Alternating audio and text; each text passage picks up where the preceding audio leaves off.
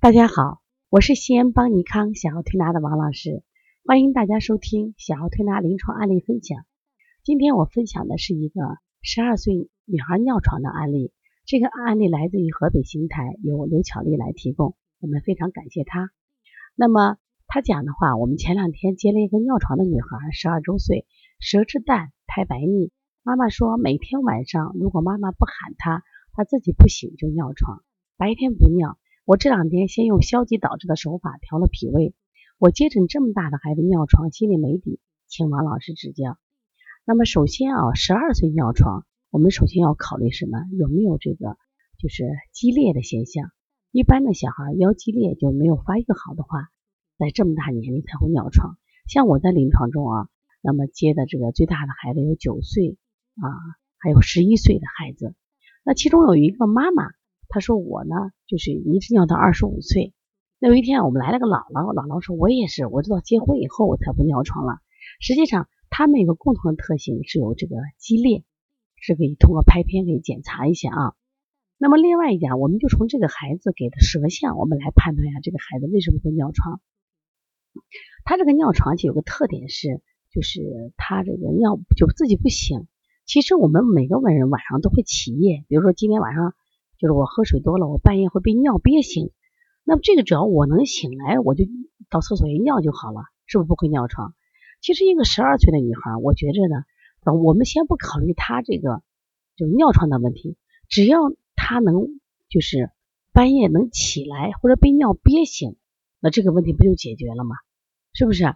那么为什么这个白天不尿，晚上尿？那我举一个例子啊，比如说我们白天一下课。这个厕所呢，它那个都是有限的，那你也很憋呀，你在门口你就会憋着，用什么憋？那我们可能用心神来憋呀，不行，我不能尿，是不是？啊，憋的不行，也在憋着。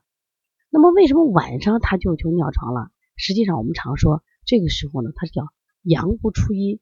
那阳出阴的时候，其实他就是心神足，心阳足，他能醒来。那这到半夜他都醒不来，醒不来的时候，往往就会什么呀？就在睡梦中就尿了，所以我更多的考虑他是个心阳不足的象。那我们看舌象，这个孩子整体舌色啊，我不知道是你拍摄的问题，还是本身就他就是拍出这样的结果，舌色非常的淡，大家看到没有？而且呢，他也没有舌尖，他整个什么？是舌尖是平直的。如果舌色淡，舌尖平直，这在这个舌诊里边，它其实就是一个心阳不足的象，而且它整体舌色都是偏淡的。那我们更可以说明什么呀？这个孩子阳气不足，所以心阳不足，那他就醒不来；那肾阳不足，那就收涩能力差，所以他也会尿床。所以这个孩子，我说既要调理他的这个肾阳，调理肾气，我们也要加上什么？调心阳，把他能叫醒。所以在这个时候呢，你像我们做一下这个，嗯，按揉一下小天心，按揉一下神门。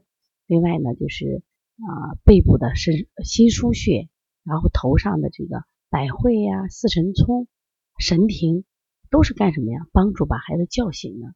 有一味中药啊，叫石菖蒲，石菖蒲就是开窍的。像十二岁的孩子可以一次用十二克来给他这个煮水让他喝，帮他开心窍。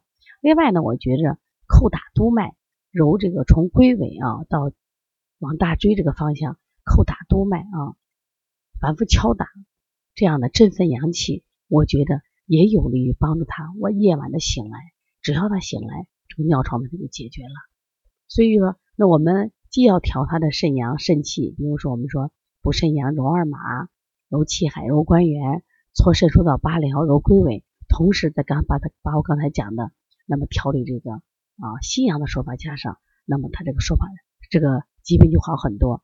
同时也别忘了让家长去做个检查，因为如果有激烈的话，他这个好的就慢一些。如果没有激烈，用这种方法调，可能调上一两个月，效果就出来了。